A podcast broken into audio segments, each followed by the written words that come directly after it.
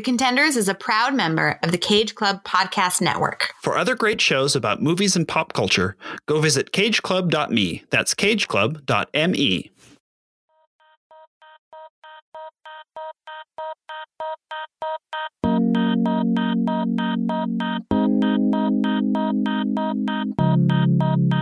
This can't be happening.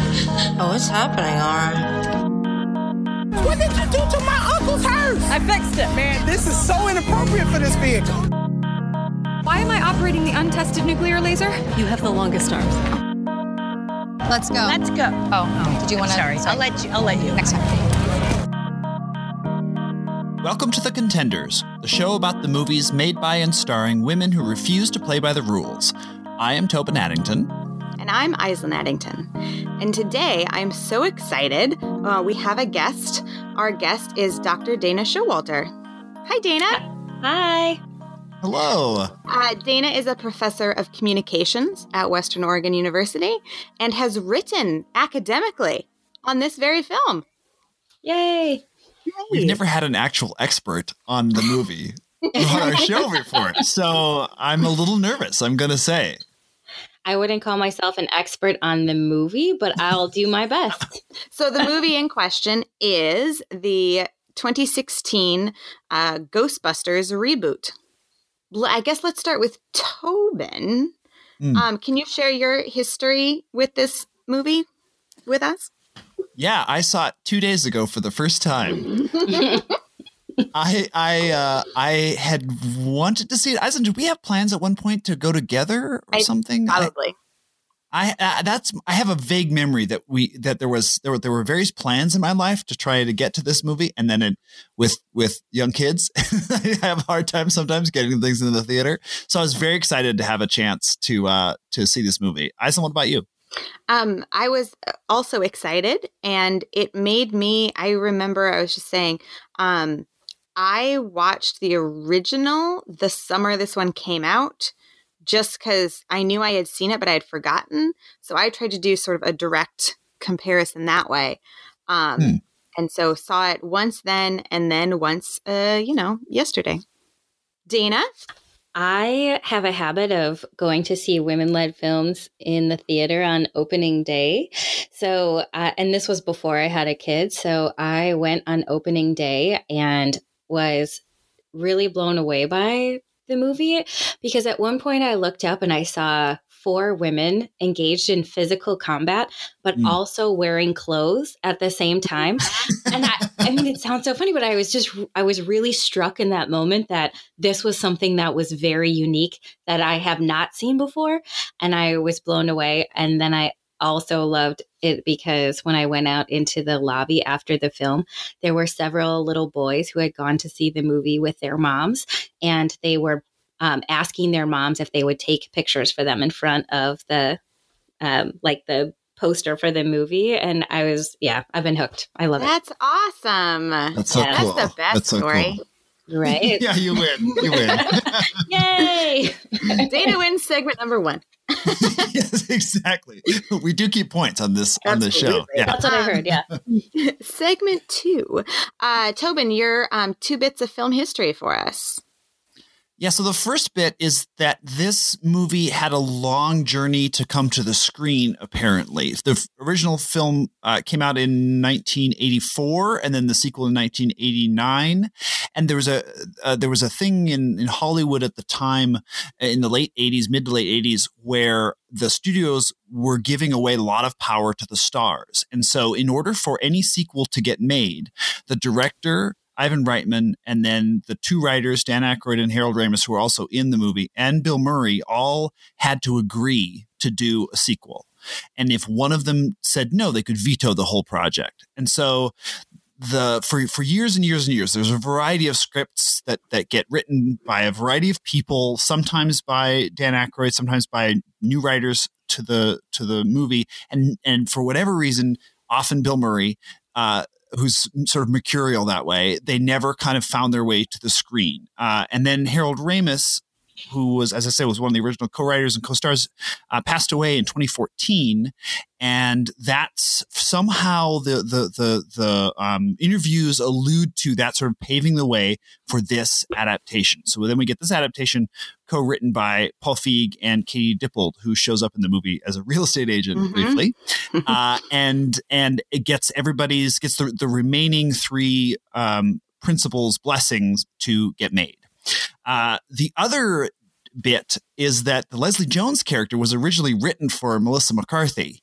Uh, and um, after, I forget how, what, what prompted it, but at one point, Paul Feig, it, as they were sort of casting the movie, realized that um, he wanted to, how do you say it? He wanted to unleash Leslie Jones the way he did um, Melissa McCarthy in Bridesmaids. To, to- he knew it would be a, a, a real sort of show stopping part. And also, I think, as I understand it, Melissa McCarthy was sort of wanted to, to try something else, right? Wanted to do a different kind of kind of role. Uh, and so, yeah, those are the, the the two bits I've got. I love it. Um, I'm uh, hoping we get some more context and background and things um, from Dana as we get into our discussion um, because of um, your interaction with the um, controversy and um, etc. around it. So I'm looking forward to your bits as well, Dana. All right, sounds good.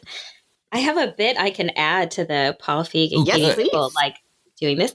So when Paul Feig first said he would do the film, he originally didn't want to do it because he liked the original so much and knew that it had such a cult following. And he's given a lot of interviews saying you know i didn't want to do it and then was trying to think about how he could do it and he decided he would do it. But only if he could do a reboot specifically because he wanted to take the idea of the originals but put it in a completely different context with different people so that he wouldn't have to be like you know be a part of or uh, the world that existed before.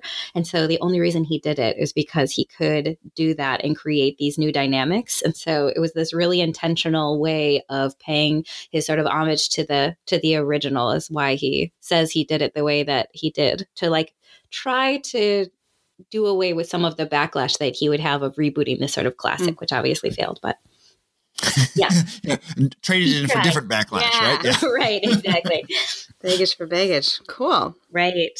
Aislinn, can you? Why don't you t- uh, tell us some of the ladies in charge, women involved in major roles in Ghostbusters? I would love to.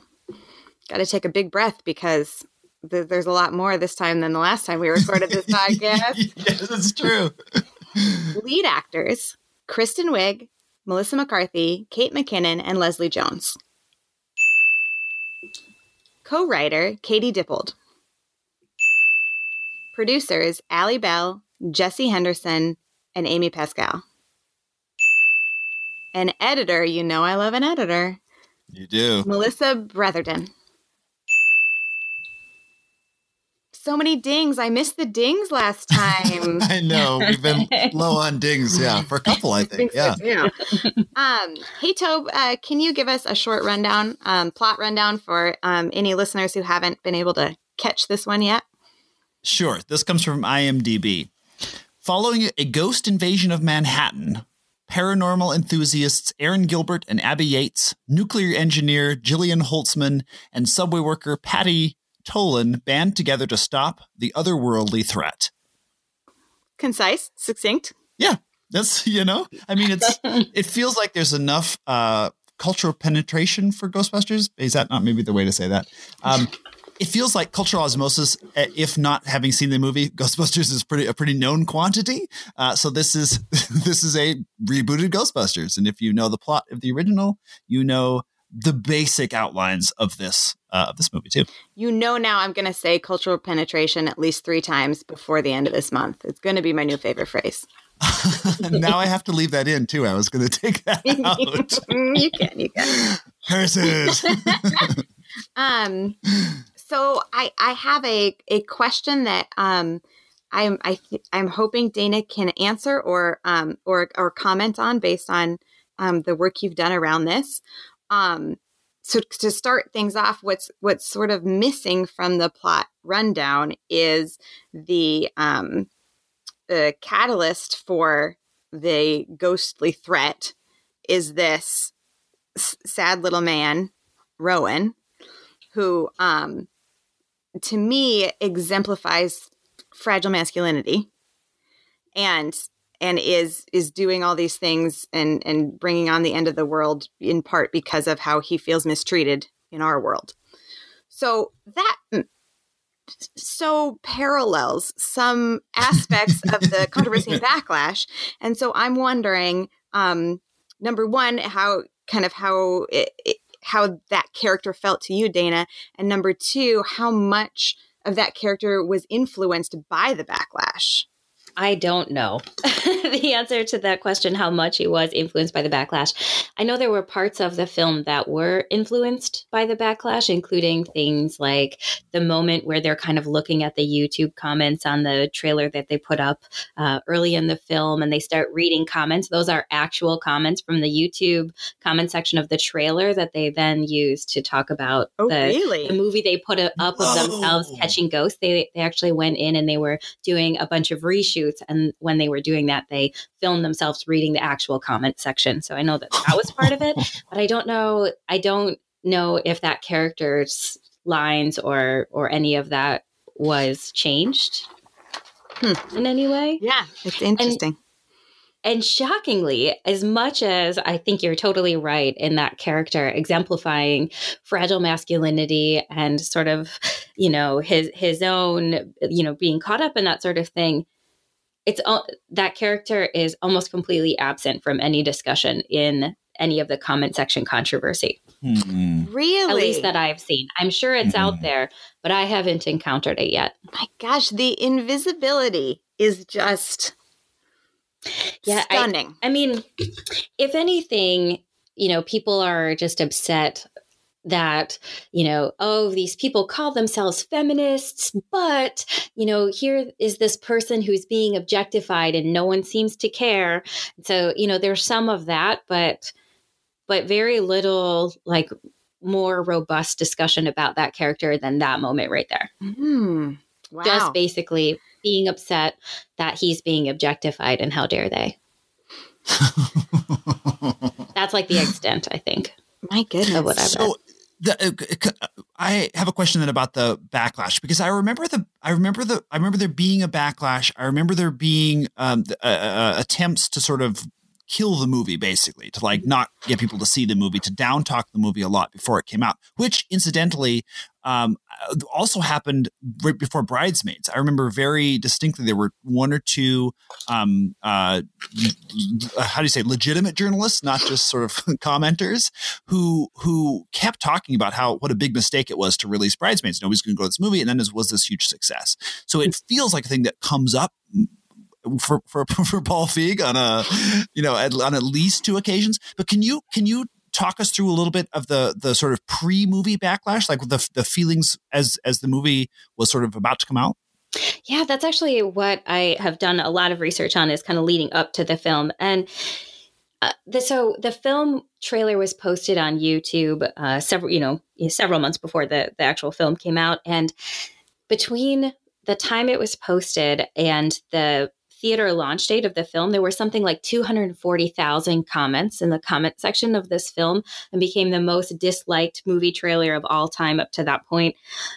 And a lot of uh, the people who were posting really heavily and who were really upset about this film were very adamant that they were not upset that the movie was being remade with four women in the lead, but that they were really upset that Hollywood keeps relying on reboots and sequels, and that this was their big chance to like really stick it to Sony for making yet another reboot. And so a lot of the focus was really on on you know when they would like interview people who were commenting or who were really mad like this isn't about the women in the film. This is about you know this is about sequels and this is about the way hollywood is funded and we're you know on their high horse about that. So the study that i did actually delved into the comments and only looked at the comments up until opening day. So like then mm. none of these comments could be actually about the movie because mm. no one right. had seen it yet. Had seen it, yeah, and really just sort of dove headfirst into what what the internet uh, trolls or harassers were saying about this film. And the deeper you get into the comment section, the more you can see, just without a doubt, that it actually is very much about the fact that there are four women in charge. And kind of the argument that I make is that they're employing misogyny as as this mechanism that has of course implications for the film. You know they were you know trying to get to a million dislikes before the launch date and they got close but they didn't make it quite um, and became the sort of game they were playing. But they also you know tried to encourage people to vote the film down on rotten tomatoes and vote the film down on imdb and a bunch of other places. And so it had impacts on the film in that way but it, but it, what I think is really interesting about the comment section is is not only what's there because I've got a lot of stuff on what's there if you want to hear about it. It's not mm-hmm. particularly uplifting. Yeah. But it's also just that a lot of people talked about the comment section and talked about this harassment that was occurring in the comment section as being this like exceptionally bad thing that happens in comment sections. And Hmm. kind of what I try to to argue in the work that I do is that it's actually really not that exceptional if you Mm. think about it. This type of harassment happens online all the time, and even if you look at Mm. the type of harassment that happened specifically against Leslie Jones, was just this like very racist, um, very uh, gendered form of harassment. That even that's not that exceptional because we know that women of color experience this Mhm. type of harassment in online spaces much more severely, and then also it's really not that exceptional because when you look at the world we live in this type of harassment actually and the, some of the things people say it actually mirrors very closely the harassment people face. So yes there were tons of threats of of sexual assault and of shootings and of violence against women in the comment section but we don't live in a world that's especially hospitable to women. We live in a world that's actually very dangerous mm-hmm. for women, and many women experience these types of things. And so, you know, I think I think what happened in that space is is really tragic, and what happens in in comment spaces and in online spaces for women is is very tragic. But we need to remember that we're by by excusing it we are also suggesting that it's normal or you know that you can look away or you know of course you shouldn't be welcome on the internet. You know you can you can just turn it off. You should be silent about this. And in that way it sort of kind of like condones the whole thing and condones what's happening when we just sort of excuse that. Mm. That's really fascinating. The idea that that's not a separate thing, right? That's Mm-hmm. that's fascinating. That it, that it's it is a it is not like a that there's well, we call, talk about a virtual Mm-hmm. world, but uh, as though it has no like reflection in the of the real world in some way. Right. It's, yeah, the way that we separate those things out is so amazing to me. And, you know, I especially think about the way then that that type of narrative, like just turn it off, just go away from it, actually mirrors the exact way that we talk to victims of, of online Mm. and digital harassment, right? We Mm. tell people who are victims of that type of harassment to just, just, don't go online just delete Mhm. your facebook account just right Mhm. and and that's Mhm. not the root of the problem. The root of the problem is actually like a very mechanized form of misogyny that's being Mhm. enacted for a specific purpose, and uh, and we need to we need to address that a lot better than we do.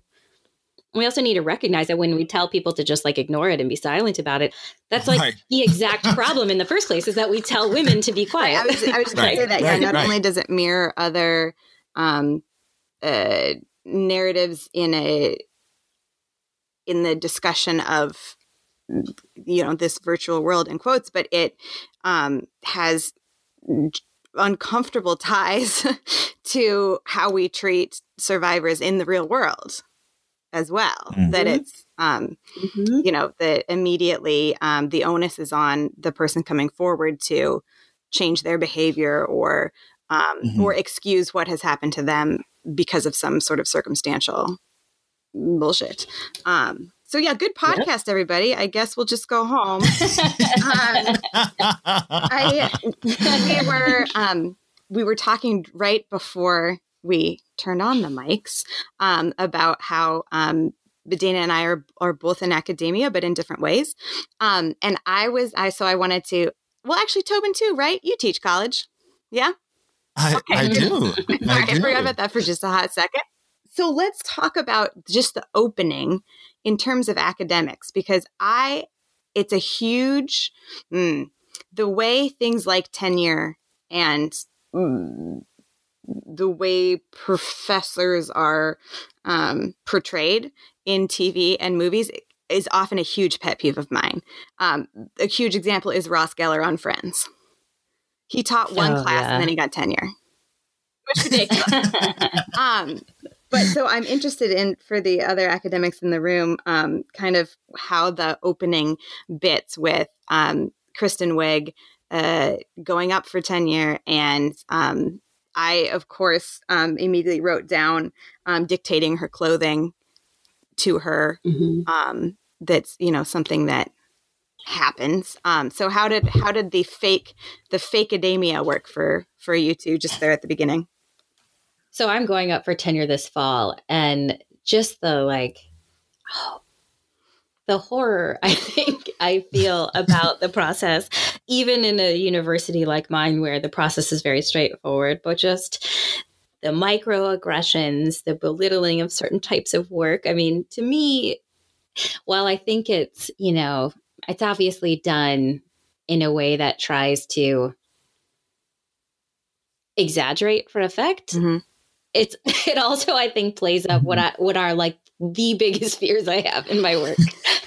so you know, to me, I was like, uh oh, that's right.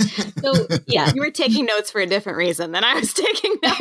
right, right, exactly. I mean, I, I don't know about you, Dana. When I um when I was in grad school and teaching as a as a grad student for the first few times, we had lots of discussions about what we would wear and why, and and it was started So by either older graduate students or advisors in seminars and things. But then it became something that we were very conscious of um, in my cohort about how, how to move, how to look in that space.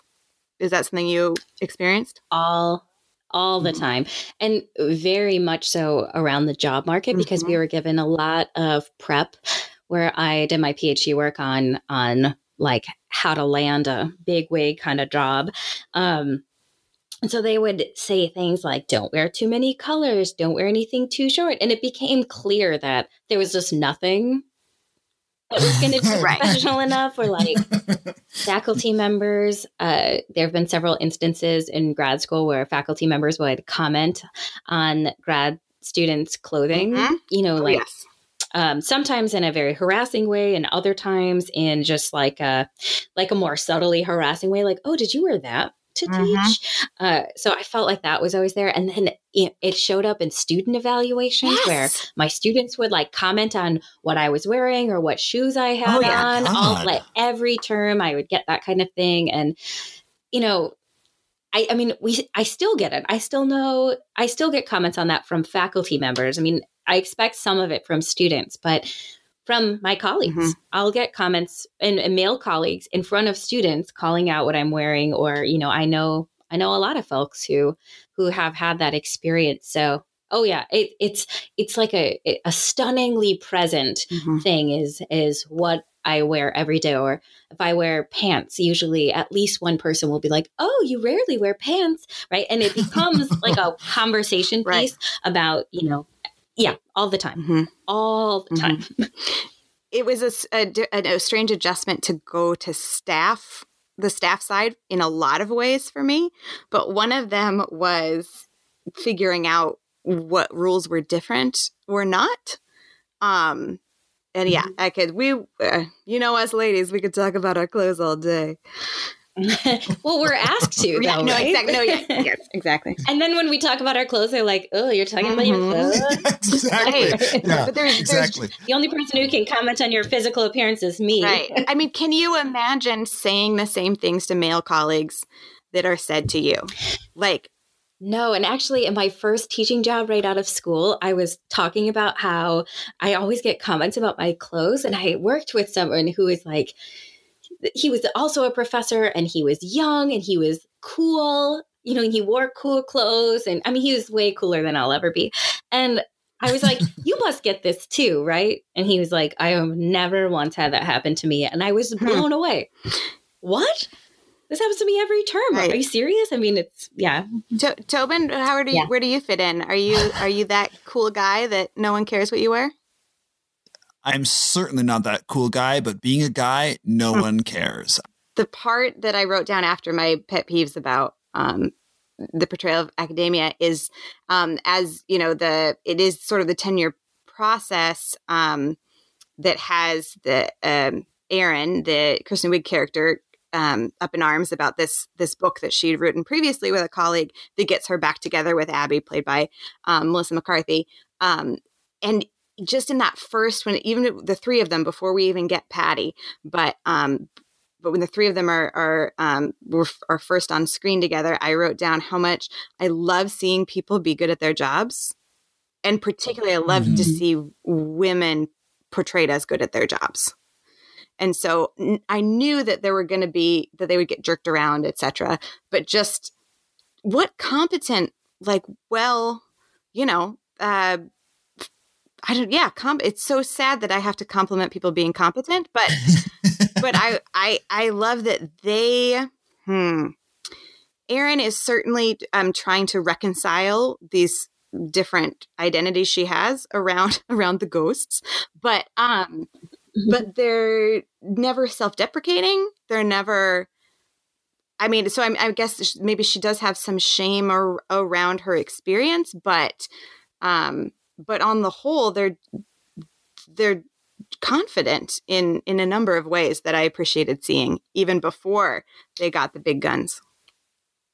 And confident in each other and supportive of each yes. other, which like to see to I mean that happens all the time in the real world. So to get to see it on film like really smart mm-hmm. women working together and encouraging each other. Mm-hmm. Yep, I'll yeah, take it. I liked it there was a great moment to jump ahead in the movie where they're all it's before they walk into one of the I, I, I can't remember where, but near near the climax of the movie, and the four of them show up, and they're in this four shot in the middle of the screen, all in their gear, and and it's the hero moment of where one of them is going to say, "Let's go," to like go into the building to take care of the ghost, and and um, Melissa McCarthy and Kristen Wiig say it at the same time, and then they both stop. Say, oh, you're gonna okay, you, you go ahead. Oh, okay, you do it. But then what they what they're saying is, okay, you do it this time, I'll do it next time. Like it's not they're not trying to elbow each other out. They're like, okay, yeah, yeah, you got it. Okay, great, you do it this time. Like we just didn't coordinate this, you know. Like it's it's a different.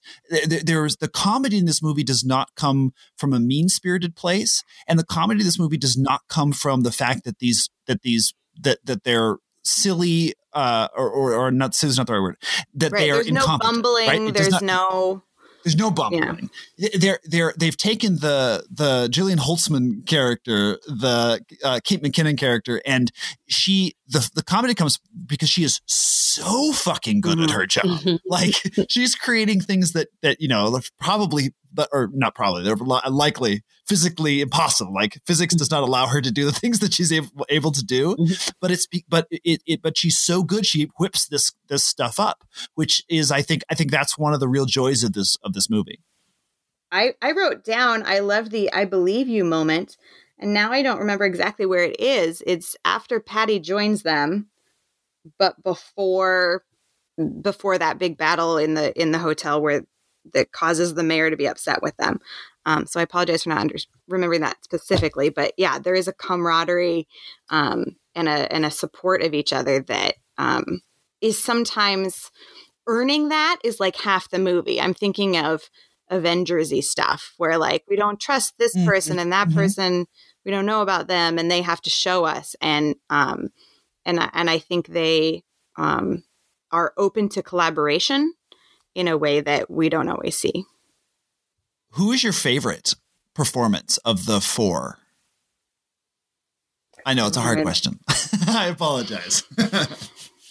I think Catherine McKinnon it just knocked it out of the park, mm. and I was drawn to her in a lot of scenes. But I also read uh, an interview that Melissa McCarthy and Paul Feig did, and they talked about how the that portrayal was actually the closest to her actual personality that mm. It that it, it gets right like he kept being like play yourself play yourself and she was struggling with it and she was like nervous and he's like nope this is exactly hmm. right so um, i thought that was hmm. sort of interesting yeah i i I guess that the the question I would ask instead is maybe what do you like best about each of them? Because I, I don't have one that I pick, although I do have a game later. So um, maybe, keep some, maybe keep some of that in mind. Tobin, do you have a, a favorite that that jumps out at you?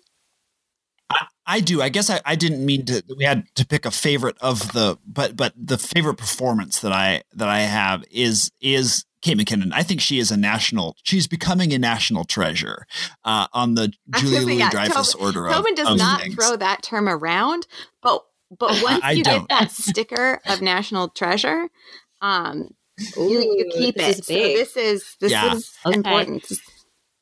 And I have seen a total of one episode of Seinfeld. So it's basically just Veep and her persona outside, like her sort of celebrity persona.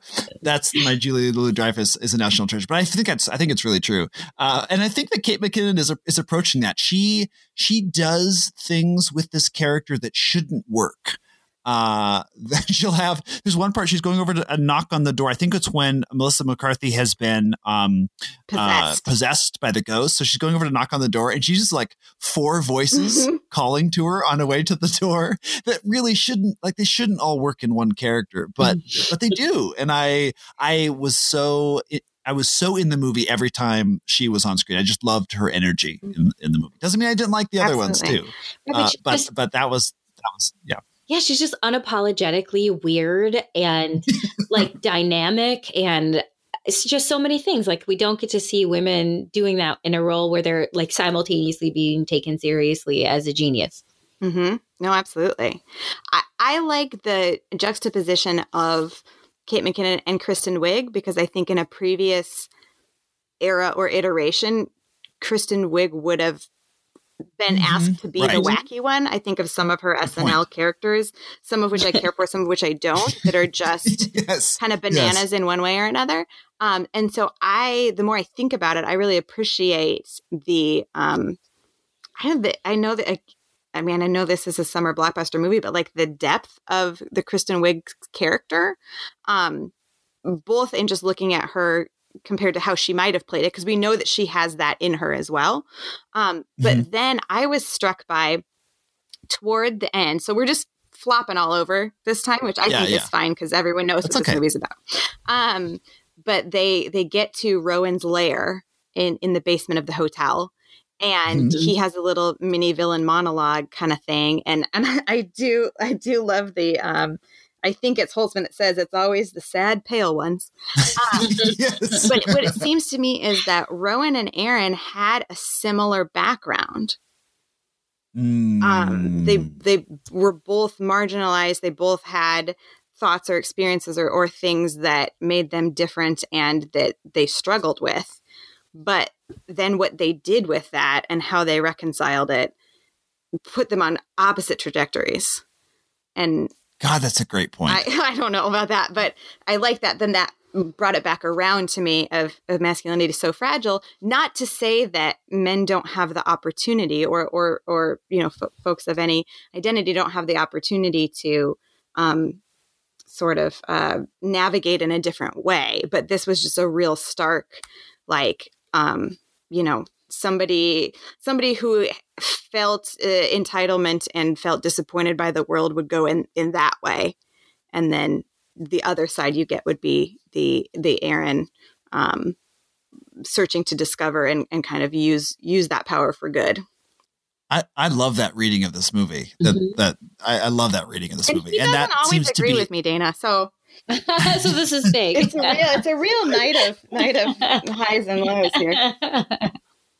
Um, Dana, you mentioned um, specifically some of the uh, backlash to Leslie Jones that was um, Mhm. racialized, and and then we saw that um, come up again around the Olympics when she was tweeting, Mhm. and Yep.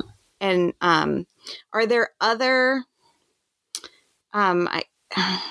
What what else? Um, what kind of other examples of the um, kind of intersectionality of the trolls kind of came out for you when you did your work? that was a huge one. And one of the things I thought was really interesting is that when she was being attacked on Twitter, that it got a lot of attention. But if you look at the comments section, she was already being attacked in those um, very similar racist ways Mm-hmm. Months earlier.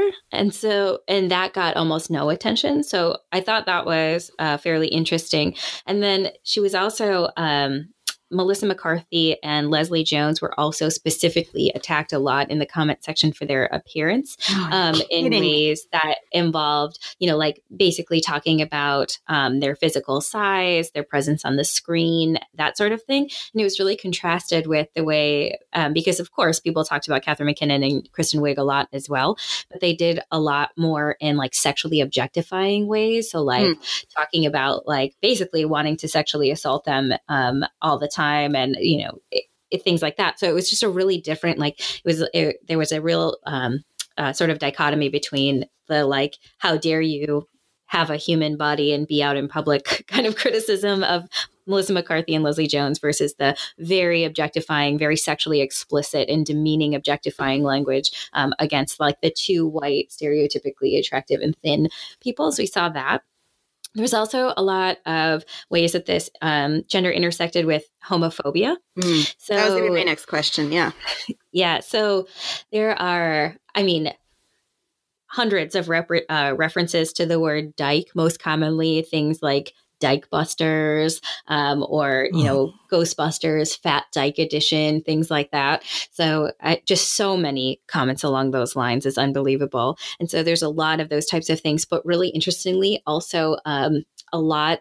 So, when men in particular in the comment section would say they liked the movie or stick up for another person who was um, kind of you know saying they liked the movie and being um, harassed online they would often um, accuse them of um, like these really interesting things like they use the term white knight a lot which is like a, a man Mm. who's posing as a feminist so he can get laid i had to look that up on um, uh, on urban dictionary because i'm not Huh. cool enough i was like what is this term but um, so a lot of uh, a lot of that type of language and there was also a lot of um, homophobic language leveled against men who said they were going to watch the film so like against the audience itself Hmm. like only gay men would want to watch this film i guess so uh, there was a lot of that uh, in there i think those are the ones that really stick out to me the most but i could probably go on and on and on and on It's, it's so upsetting.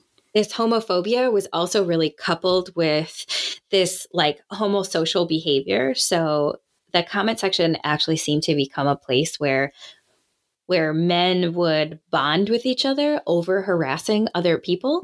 And it became this just like really toxic masculine homosocial environment where anyone who stood up for the film then men would sort of like team up and they would um, google that person and find out personal information about them and report it back to the thread. Um, and pu- you know publish that type of information or they would one up each other and it would become this sort of like bros high-fiving but about like like misogyny and about um, threatening violence. I mean they were like threatening to shoot everyone and i mean just some I mean, like some of the language is so, so ridiculous that, that it's almost funny, except that they're like still advocating to like rape people and rip their faces off and stuff. Right. So it's not, but it became like this. This homophobia is is like juxtaposed with then this very homosocial, toxic, masculine environment where mm-hmm. they are basically like slapping each other's asses while they commit harassment.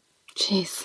That I mean that's How all did just you- wildly upsetting. How how did you cleanse yourself doing this work? Just what, Oh really? Is Yeah. that where you were going to? that's exactly what I was going to say. Yeah. so I would delve into the comment section, but only allow myself to do it for a few hours. And then I would go play with my dog or my kid. So like I would do this and then be like, all right, that's it. We're all going to the slides on the park. That's what we're doing right now. But it was it was really difficult to just immerse yourself in this world of hate and know that pretty much no one did anything to curb this behavior. They were just excusing it and being like, oh, you know how the internet is. It's upsetting. It's Mhm. really upsetting. It's not exactly the kind of research that you do when you want to feel good about yourself or the world in any way. Yeah. Right, but I think um, you know, adding a looking at it the way you did and and um, pointing out the the sort of lack of um, justice in it, in it all and um and and and really um, distilling it down to you know some of those patterns and things i think is you know is works for the good of of us so that we can um know what to do next time hopefully um Mhm. and and and how to disrupt some of that um or all of that if, if possible so so thank you Mhm. for your service on that that's Yeah. sounds like a, a, a terrible day on the internet right? I just remembered one thing that uh, reminds me of what you were saying before about really liking seeing women who are competent at their job. Another really big, like, thread in the comment section was saying that it, um, in the trailer, when they showed women being good at their job, that that was one of the things that people complained about that made the movie seem unrealistic because, like, women could never really be good at math or science. They could never really be experts in that field.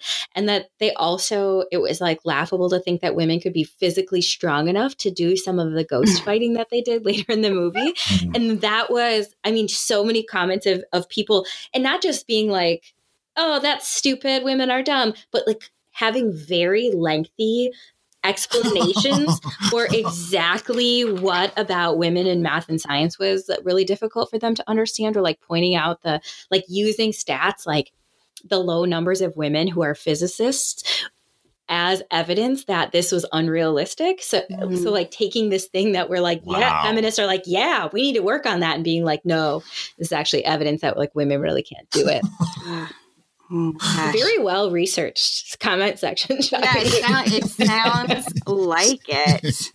Yeah. Um, yeah, I mean, I, I feel like I would find myself screaming into the computer a lot for that. Um, oh sure yeah Definitely. so on yes. a maybe a lighter side, um, can we talk about Chris Hemsworth in this movie a little bit? yeah. I mean, since we're all tired of talking about women. Um, Mhm. Speaking of someone who's not good at his job, right. Yeah. The only truly incompetent person yes, is right. him. Yes. And I, okay, I'll say mine because it's on the tip of my tongue, and then I'll stop. I didn't mind it most of the time um, in, until the end. Like, when really it was just like, oh, Kevin, you're such a scamp. When he was like taking credit for the things that happened and went and got a sandwich instead of helping and like that like at that point I I, I wish that Abby would have been like all right you're done. And then there could be something funny where you know Erin wants to go with him or whatever. But I I it, it was fine it was fine. It wasn't my favorite parts. It was okay. But at that point at by the end I just it wasn't funny anymore for me just because it was so like oh of course you didn't help but you want credit. Like I don't know. What is where where are other people with this plot line? Or I don't know if it's actually plot. Uh, It reminds me of my issue with the end of Spy, which I still think is probably so far my is my favorite movie of Paul Feig's. But then and that undercuts itself with having Melissa McCarthy in in bed with Jason Statham Mhm. in Yeah, the post credit se- sequence, Mhm. which is like, oh, I just don't. Oh It's no, so close. you were going out on such a Yeah. high, yeah. And this had that feeling to me too. I was hoping that maybe. Erin would be the one to say, Kristen Wiig would say, "Oh, okay, never. I'm no longer infatuated by you," or you know, like because they played that for for such laughs all the way along that uh, that they could have they could have had her turn there at, at the end. I don't know. It felt lazy in the same way that it did at the end of at the end of Spy. It felt like it's just where so much of the humor has been so smart uh, that this then then just wasn't. I would agree with both of the things you've already said, but there's also this part of me that was like not at all mad that they were objectifying this man and like don't get me wrong, I don't think this is the answer to things, Right. but I thought it was very interesting to hear men be like this person is just objectified and to be able to mm-hmm. be like, "Oh, really? Tell me more about that." Right? Right. And like hook them in this logic where then you could be like, "Yeah. Oh, I know." yeah Right? point And point to so- every every other media product that exists and Right. Like, yeah, that must be really hard that that one movie had that one thing. yes, Yeah. you poor you poor mm-hmm, fellas. Mm-hmm, mm-hmm. yeah. So well, like I said, well, I think the ultimate goal is that nobody is. I did, I did appreciate it a little bit for that, for that. They didn't Well, appreciate it in the comment section. I promise you that. Sure, yeah. I'm just yeah, I'm, I'm sure. But it, I feel like everyone knew what that joke was. I mean, and I'm saying that you know in a good way. It wasn't. Um, you know, we were Right. at that moment. We were all like, "Oh, we're turning it on its head," and Mhm. with who better than you know a Thor? Thor. Yeah, Yeah. right. Yeah. And then, Yeah. um, of course, I love a behind the scenes, um, and so I, I- enjoy how much they enjoyed him in it, and how he, you know, he was part of the joke, and because he is part of these other giant, you know, CGI masterpieces, that um, that he was down to play. Yeah, the um, because because there are you know stereotypes and and expectations around pretty people of of all identities so like Mhm. i was um i was glad he was there to play in the sandbox um but but i i would have just liked them to like you say tobin make take make take the smarter route there at the end Right. Yeah, stick stick the Yeah. landing with him. Yeah, yeah. He's he is great though, and he's really fun. I think in in the movie, and seems to be uh, is a good foil for Mhm. them, uh, and and highlights the idea that they are so good at what they do, given how and and it also highlights their their um uh sort of the way they work together and accept one another and do things for one another, and you know that they're like we're gonna we're gonna keep kept you know like or We're before that last scene puppy. Yeah, we're gonna keep the puppy. Yeah, yeah, yeah, exactly. Which I which I thought was uh which I thought was was great. Mhm. I'll also say one more like kind of Debbie Downer thing about his inclusion that one of the things I teach in my advertising class is that when we there we have an increasing number of of like images of men being objectified and there's all sorts of problems with that because we also see that men have really fast growing rates of disordered eating and Mhm. things like that um but when men are objectified, at least in advertising, they one big trend in that is to do it in that sort of tongue-in-cheek way where like Hmm. we're all in on this joke. And so it's easy to kind of excuse it because we're sort of in on the joke. And Mm. and it then like kind of minimizes the way that that actually has these bad ramifications for men but also um, when women are objectified they're just like naked laying on a bench advertising shoes or something you know right so Mm. so it just looks it looks a lot different and it sort of mirrors that which you know can take that for what it is but but it seems to be a trend that we're seeing a lot of now That's interesting. I'll have to. pi- And now I'm going to look out for that. What about all our cameos? Mhm. This is my big issue with the movie is that the and a big issue is maybe is maybe too strong a word, but where I where I fault the movie is it's sometimes it feels like it's tying itself in knots to make nods to the original movie, and you know the cameos are fun. Like I, uh, came- cameos are great, and and I I I love that Bill Murray gets like destroyed by this go like I, I you know I, I like some of what they do with it. I really like it when Sigourney Weaver shows up. well, you always Um, like at- it when the end- Sigourney Weaver shows up. I do, I do, I I love some Sig- Sigourney Weaver, but I felt like the, it was um and other times too when that when it would be like we know the movie's called Ghostbusters. We know that there's this there is you know part of this uh, you know lineage of ghost busting and so like the as they come up they come up with the name like that becomes part of the thing. Like it felt like some of the plot points and humor there'd be like um, cul-de-sacs in the movie to explain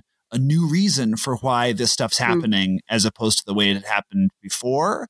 And i got i get i just i, I get a little tired with that on a narrative because i want to keep going with like that's i want to stick with these women in the story in this movie and see what's happening as opposed to like have to nod to things that happened in the past and i felt like the cameos you know they didn't de- the cameos themselves didn't detract for me but I, they didn't add much for me what about you two I would agree with that. And I think part of the reason they were in there is because when Paul Feig took the role, he said that anyone who wanted a cameo could be in it. And so I think he probably Hmm. actually was writing for the people who were like, I'll do it. I'd like that. Hmm. So, Hmm. yeah. the first time that there was a line that started to sing the song, it, Mhm. I thought it was cute. And then, like, by the third time, it was it just it just got less cute to me. Um, I it felt pandery to me that like okay everyone's really touchy about this so we want to really show you that the folks who were in it before are giving their blessing to this Mhm. one Right. Exactly. and, and i That's think in point. this climate they you know that they were in they they did sort of have to do that i i was just tired of it um and then this does give me the opportunity to um share that i am an unashamed fan of fallout boy so i i enjoyed their their That's the biggest confession you've had on our 19 episodes of the the show. renovation of um of the original thing. And so i just i you know that's a different it's a different podcast to talk about um when and how and why i have loved fallout boy but um but it, i thought it was a it was a choice that made me laugh um and then and then some of the cameos made me laugh and then some of them didn't and i was just like okay let's just wrap it up folks like we who else do we need to see um so yeah it, it was a mixed bag for me Aislinn, you said you'd watched the original movie recently. Is that right? Can you can you tell? Because I haven't seen it pro- since probably the early Mm-hmm. 90s, I, or maybe even maybe even the late 80s. It's been a long time since I've seen it. Is it? Uh, my memory is that the humor in it is more mean spirited, which which may be just sort of filtered through time. But would you? How would you describe the difference between the humor in the original and the humor in the reboot? I mean, I think obviously that layer of winking about it is not there, right? Because it's not an homage to anything. Um, I, I, I would agree that it's um, more mean spirited. I think that, um, you know, in this one, we don't see Rowan, the bad guy, being, we don't see him being bullied or being belittled or demeaned. And um, you do see the um, sort of a, a similar character in um, god what is his name? Honey i shrunk the kids. Rick moranis. Yeah. um, you do see rick moranis feeling left out but but also exemplifying some of those things we were talking about earlier where really he just feels entitled to sigourney weaver's attention and he's not getting it. Like so Mhm. that plays differently. Um i i knew when i was supposed to laugh in the original but i at the you know watching it as an adult many years after it came out I, I didn't find it super funny. Sorry. Can't wait for my comments. Um and i you know obviously the the um, special effects and things are are very different in a different time and place but i felt more sincerely frightened. Like I, the original is creepier to me than this was. Oh, is it? Well, because part of my question is because my seven-year-old son would really like to watch Ghostbusters, and I've been holding off on it for a, partly because I haven't seen it. I sort of wanted to see, check it out Yeah. again before, because you know you run into things that you remember one way from your childhood, and you start showing them to your children, and you're like, oh wow, this is Yeah, so- this is much more problematic. So I'm wondering if we should just start with this. one. I think so. I mean, and uh, there's, I feel like it's just come back up in the news something about the uh, ghost giving a blowjob scene. So I don't know how many blowjob scenes your son has seen. The. And there is a real, I mean, um, Bill Murray, I found really creepy and, um, what's the word? Predatory in, Mhm, right. in, in the rewatch. Um, he's, you know, d- doing what what we're joking that that they're doing to Chris Hemsworth, but he, you know, invites himself into her house and is is just very, very, very creepy about it. Um, and so yeah, I don't, I don't know. I think start with Yeah. this one. Um, on that, I don't know. Dana, have you seen the old one recently? no, I have not. Yeah, there you go. Um, yeah. Well, I will report back Mhm. after I. Uh, Do you remember after- seeing after the you do that. sequel in the theater, Tobe? I do. I remember the theater do. that we went to I- that became a cult church that then fell apart a couple of years ago. Yes. why? Why did we remember that? But I don't know. shout out I to don't Pa. Pa took us to that movie. I, for one, was too. scarred by it because it's Peter MacNicol is so so frightening to me still because of that. But um, but I remember it very. Oh, Hmm? memories. Yeah. Um, do y'all want to play a game? Yes. Yes.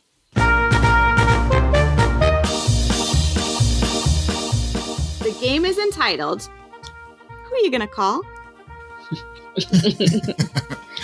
Okay. Um, Okay. And so, similar to um, a the discussion we had earlier about favorites or or who's good in what scenario, um, let's think about our four protagonists: um, Erin, Abby, Patty, or Holtzmann. And I'm going to give you um, a circumstance, and you're going to tell me, in that circumstance, who you're going to call. Who do you want on your team for that scenario? I love it. I love it. Uh, so I, I don't know if we can also hashtag this like we did Witch Witch, but with who are you gonna call. Yeah, yeah. So of those four, if you um for whatever reason needed to crash a wedding, who are you gonna call? Who are you gonna bring with you to crash a wedding? do I want to have fun or do I want to go undetected? Ooh, that's a I, that's a great Great point. question. How about undetected? Who would you, who would help you be undetected? You think? Kristen Wiig. Mm-hmm. Tobin, who who are you gonna call? that was my first instinct, but I think um, uh, the even though this maybe leaves her out for a future thing where she might be better suited, I couldn't. I would love to see how Holtzmann would deal with a wedding. if I, like just for sheer entertainment value, that would be it'd be like the, the, the sort of soft comments or you know quiet comments, and the, like I, I would ta- definitely take uh, take Holtzmann to the Oh, wedding. that'd be great. What about you, Aislinn? I mean, it's they. I would. They would all be fantastic. Um, but I was. I was leaning toward Holtzmann as well.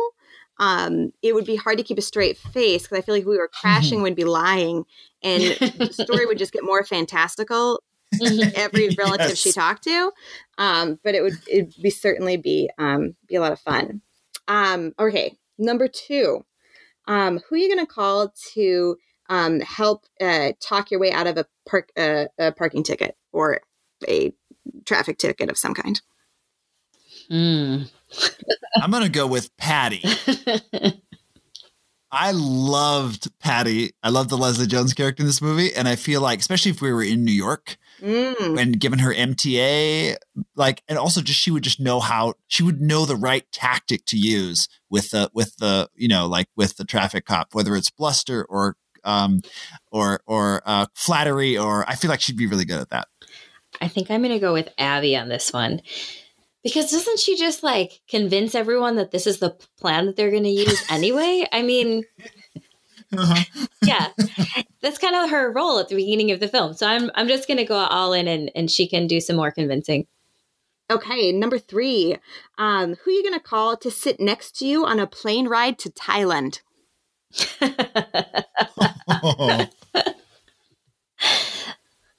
Can is it use everyone once? Are there rules to this game? Are there I- rules? I- No, there's Okay. no rules. oh no! Oh, I was trying to only use everyone. Oh no, I think you Oh, can. okay. I think you can use it more than once. Oh, okay, okay, okay. Okay, I definitely want to sit next to Kristen Wiig, but only if it's Kristen Wiig's bridesmaids character, which is probably not the rules of this game. Otherwise, um, otherwise, I would definitely want to sit next to Patty because I think we would have just the most fun. I I would definitely not want um, Melissa McCarthy's uh, bridesmaids character, but I would what. But I would want Abby next to me in this because I think she would be really like because this would be a, from from where I live that would be a long Mhm. trip, and uh, I feel like she'd be great company on a long a long trip, and, and including if we needed quiet time, I feel like she could say let's have a little like let's not talk right now. You wouldn't have to talk the whole time, and so yeah, I'd definitely say Abby. Aislinn, what do I you feel like I'd get the best plane snacks if Abby was sitting next to me. Um, we, you know, she has that ongoing um, repartee with the uh, food delivery guy. with Benny? Yeah, Um, yeah. and so I, I feel like she would sort of stand up for our rights in our row, um, but uh, but would also be a very interesting conversationalist, and um, and so that's yeah, I think that I think Abby's a good choice. Um, who are you going to call to bail you out of jail? Ooh. Uh. Uh. Well, you know, maybe Holtzmann again, because I bet you could have some contraption to like blow the wall out of the that's a good jail point. like, That's a good point. Yeah. Oh, that's a really hard one. I think I would have to agree. And also just because I feel like she could do something that would distract people where like they would be watching her and maybe I could break out. nice. Excellent. Excellent. You know, the, another another one maybe to, if I could if I could uh, an addendum to that, uh, maybe Cecily Strong's character Ooh. Jennifer Lynch, yeah. because she could re- actually break get me out She of could. jail given her connections to the She mayor. could. There's that. I feel like I would ask Erin to come because I would trust that she wouldn't tell anyone. Mm, she would yeah, it good point. that way. Um, and then finally, who would you take as a guest to a departmental meeting at your institution? Pre tenure or post tenure? exactly. Exactly. pre-tenure, pre tenure I would take Erin because she would be quiet and not make waves. Post tenure, I would definitely bring Patty and I would pass her notes of things that I would want her to say out loud that I didn't want to say myself. And then she could just yell them out and it would be perfect. Perfect. I love it. that's that's great. I love it. Tobe? Uh, yeah, I would, I would take. I guess I would take. I think any one of them would be good for different reasons. I guess I'm, I'm going to take Abby with me because, uh, I don't know. She, I get some. Um, I don't have to go to a lot of faculty meetings, thankfully, anymore. But um, when I do, there's always some sort of like this. They can be very stressful sometimes, and so, uh, and I don't. again, Oh, okay. try- again, trying to be, Okay. yeah, yeah. Uh, yes, yes. Once in a while, they're known to be a little stressful, and you don't always know like the history of the politics of the room you're in. So having someone there who um, would just calm me, I think she's, I, I think she'd be soothing. I don't know. What do you think? Well, I made up the game so I can cheat. Um, also, I am the only grown up who currently works in my department. So I'm going to bring them all. They're all Nice. welcome in my house. Um, nice. and so that would be fun. And, and then if we turned it into, um, you know, a party. And I also think my students could learn a lot from each of them. Mm. So I would Mm. put them on a panel. Oh, that's a good But idea. again, I I'm, I'm cheating because I made up the game. Um, thank you all for playing. If our listeners want to play, um, hashtag who you going to call and um, tell us in these scenarios or make up new scenarios for us. We would love to play. We've enjoyed playing Pie Share and Witch Witch. Um, so let's keep the conversation going. Great game, Aislinn. yes, Yeah. great.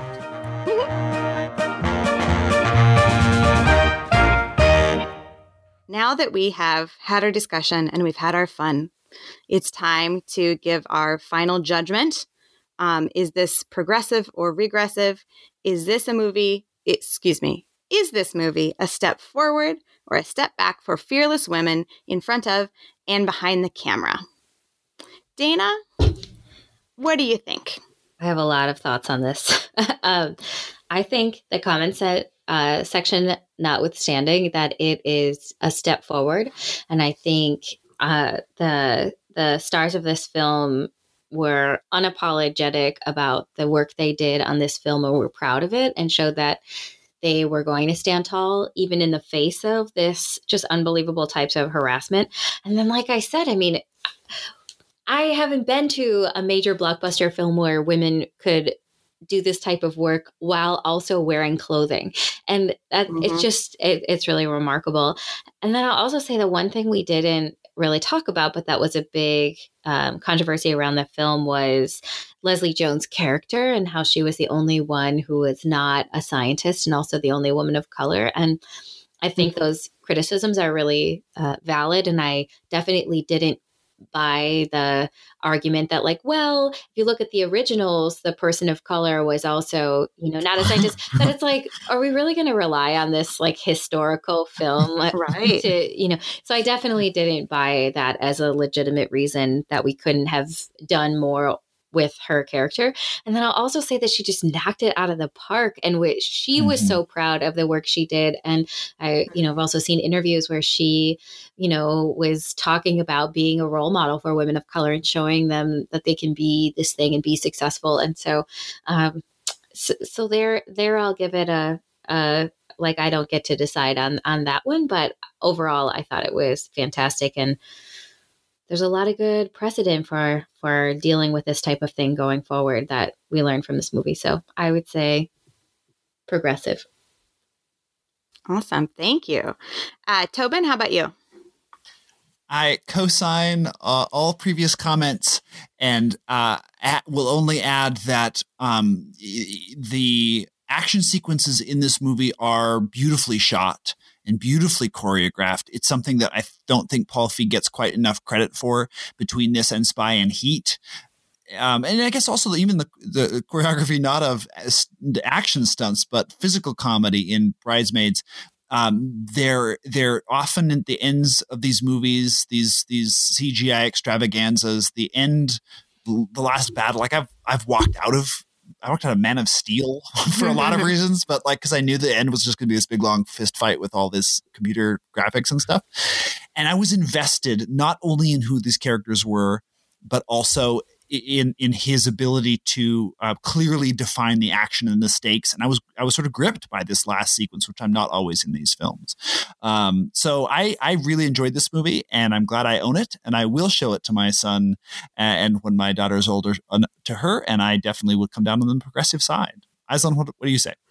Yeah, absolutely. Um, I agree. I I was not as quite invested in the final battle. It got loud and whatever for me. But like Dana said, um, seeing um, four women do their jobs great and care for each other and go to literally the ends of the earth to make sure that their team comes out on top. Um, I loved. So um, is it is it perfect? No, but um, I think progressive, yes, and um, and I'm I'm glad it's out there, and I hope to watch it with you all when you watch it in your household, Tobin. Yes, that would that would be fun. Definitely. the next movie we're going to do is directed by Jodie Foster, starring Holly Hunter. We're going to do Home for the Holidays for uh, for Thanksgiving. Even though now we know Aislinn doesn't like holiday themed episodes, uh, this comes out will come out on November uh, thirteenth in two weeks. So come back and check out uh, Home for the Holidays. Dana, thank you so much for uh, for joining us and for having this great discussion with us. Oh, thanks so much for having me. It's been wonderful. If people want to find you or your work uh, and um, uh, compliment you and learn more about what you do, if if you want to be found, where do you want to be found? Uh, the best way to find me at this point is to send me an email, and we can maybe link to that in the show notes. Um, Definitely. Yes.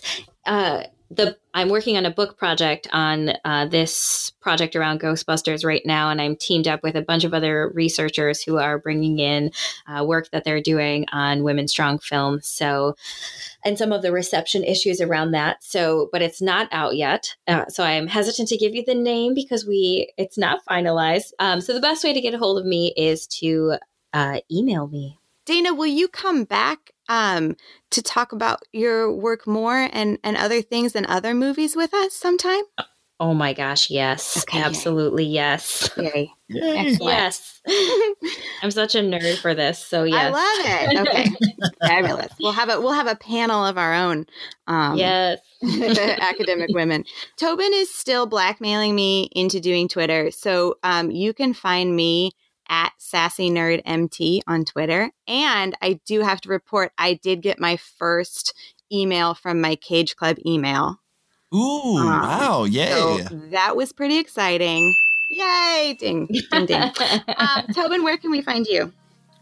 You can find me on Twitter at Tobin Addington, and you can find us on Twitter at contenders underscore pod or at facebook.com slash the contenders pod. So do us a favor, leave us a review, reach out to us, uh, talk to us, play the game online. We love it. It makes us feel all warm and fuzzy inside. we here at The Contenders are proud members of the Cage Club Podcast Network. You can explore all all their great shows at cageclub.me. And you can keep tabs on all the Cage Club happenings on Twitter at Cage Club Pod. Hey, Tobe, what's a new Cage Club happening? So, the uh, Cage Club show Watch the Throne is how they're describing it. This is the uh, Charlize Theron podcast. They've come to the end, or they're coming to the end of the, the run of that podcast. And they're, uh, they, as Joey and Mike always do at the end of these, they're having uh, awards, an awards show. uh, where they're going to uh, nominate and give out awards for you know best performance and all that in her filmography. Uh, they're calling it the Chrome Teeth nominations, the Chrome Teeth Awards uh, from the Mad Max Fury Road character Furiosa. So head on over to Cage Club uh, .me and uh, easy to find the links to to go um, find that out and uh, yeah, put in your nominations and vote for some awards. I love awards. I will be heading there shortly. As always, thank you so much for listening. I'm Aislinn Addington. And I'm Dana Schowalter. I'm Tobin Addington, and we'll see you next time on The Contenders.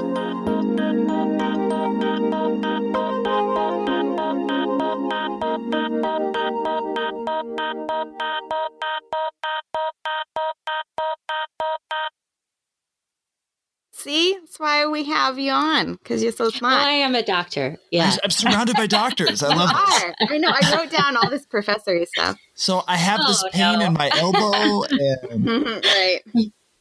Yeah.